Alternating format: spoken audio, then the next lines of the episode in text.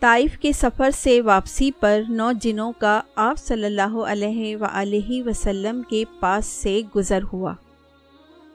وہ نصیبین کے رہنے والے تھے۔ یہ شام کے ایک شہر کا نام ہے۔ آپ صلی اللہ علیہ وآلہ وسلم اس وقت نماز پڑھ رہے تھے۔ جنات نے آپ صلی اللہ علیہ وآلہ وسلم کی قرت کی آواز سنی تو اسی وقت مسلمان ہو گئے۔ پہلے وہ یہودی تھے۔ طائف سے واپسی پر آپ صلی اللہ علیہ وآلہ وسلم مکہ میں داخل ہوئے تو حرم میں آئے اور بیت اللہ کا طواف فرمایا۔ اس کے بعد گھر تشریف لے گئے۔ ادھر نو جن جب اپنی قوم میں گئے تو انہوں نے باقی جنوں کو آپ صلی اللہ علیہ وآلہ وسلم کے بارے میں بتایا۔ چنانچہ وہ سب کے سب مکہ پہنچے۔ انہوں نے ہجون کے مقام پر قیام کیا۔ اور ایک جن کو آپ صلی اللہ علیہ وآلہ وسلم کی خدمت میں بھیجا۔ اس نے آپ صلی اللہ علیہ وآلہ وسلم سے عرض کیا، میری قوم ہجون کے مقام پر ٹھہری ہوئی ہے۔ آپ صلی اللہ علیہ وسلم وہاں تشریف لے چلیں۔ آپ صلی اللہ علیہ وآلہ وسلم نے اس سے وعدہ فرمایا کہ آپ رات میں کسی وقت ہجون آئیں گے۔ ہجون مکہ کے ایک قبرستان کا نام ہے۔ رات کے وقت آپ صلی اللہ علیہ وآلہ وسلم وہاں پہنچے۔ حضرت عبداللہ بن مسعود رضی اللہ تعالیٰ عنہ آپ صلی اللہ علیہ وآلہ وسلم کے ساتھ تھے۔ ہجون پہنچ کر آپ صلی اللہ علیہ وآلہ وسلم نے حضرت عبداللہ بن مسعود رضی اللہ تعالیٰ عنہ کے گرد ایک خط کھینچ دیا اور فرمایا، اس سے باہر مت نکلنا۔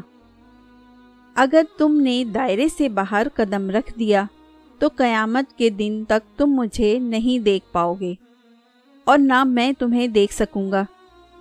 ایک روایت کے مطابق آپ صلی اللہ علیہ وآلہ وسلم نے ان سے یہ فرمایا، میرے آنے تک تم اسی جگہ رہو۔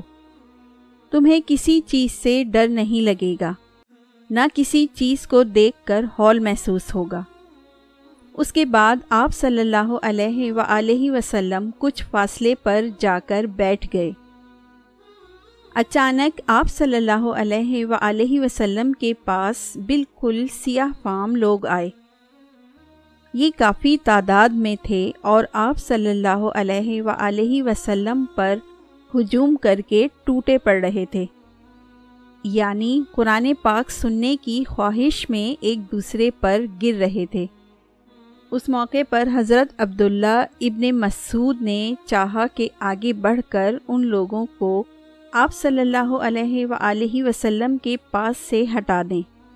لیکن پھر انہیں آپ صلی اللہ علیہ وآلہ وسلم کا ارشاد یاد آ گیا اور وہ اپنی جگہ سے نہ ہلے۔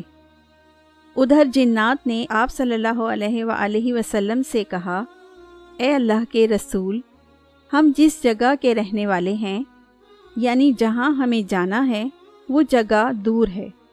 اس لیے ہمارے اور ہماری سواریوں کے لیے سامان سفر کا انتظام فرما دیجیے جواب میں آپ صلی اللہ علیہ وآلہ وسلم نے ارشاد فرمایا، ہر وہ ہڈی جس پر اللہ کا نام لیا گیا ہو، جب تمہارے ہاتھوں میں پہنچے گی، تو پہلے سے زیادہ پرگوشت ہو جائے گی۔ اور یہ لید اور گوبر تمہارے جانوروں کا چارہ ہے۔ اس طرح جنات آپ صلی اللہ علیہ وآلہ وسلم پر ایمان لائے۔ دوستو آپ میرے چینل کو سبسکرائب کریں، لائک کریں، بیل کے آئیکن کو دبائیں اور اچھے اچھے کمنٹس کرنا نہ بھولیں۔ Thank you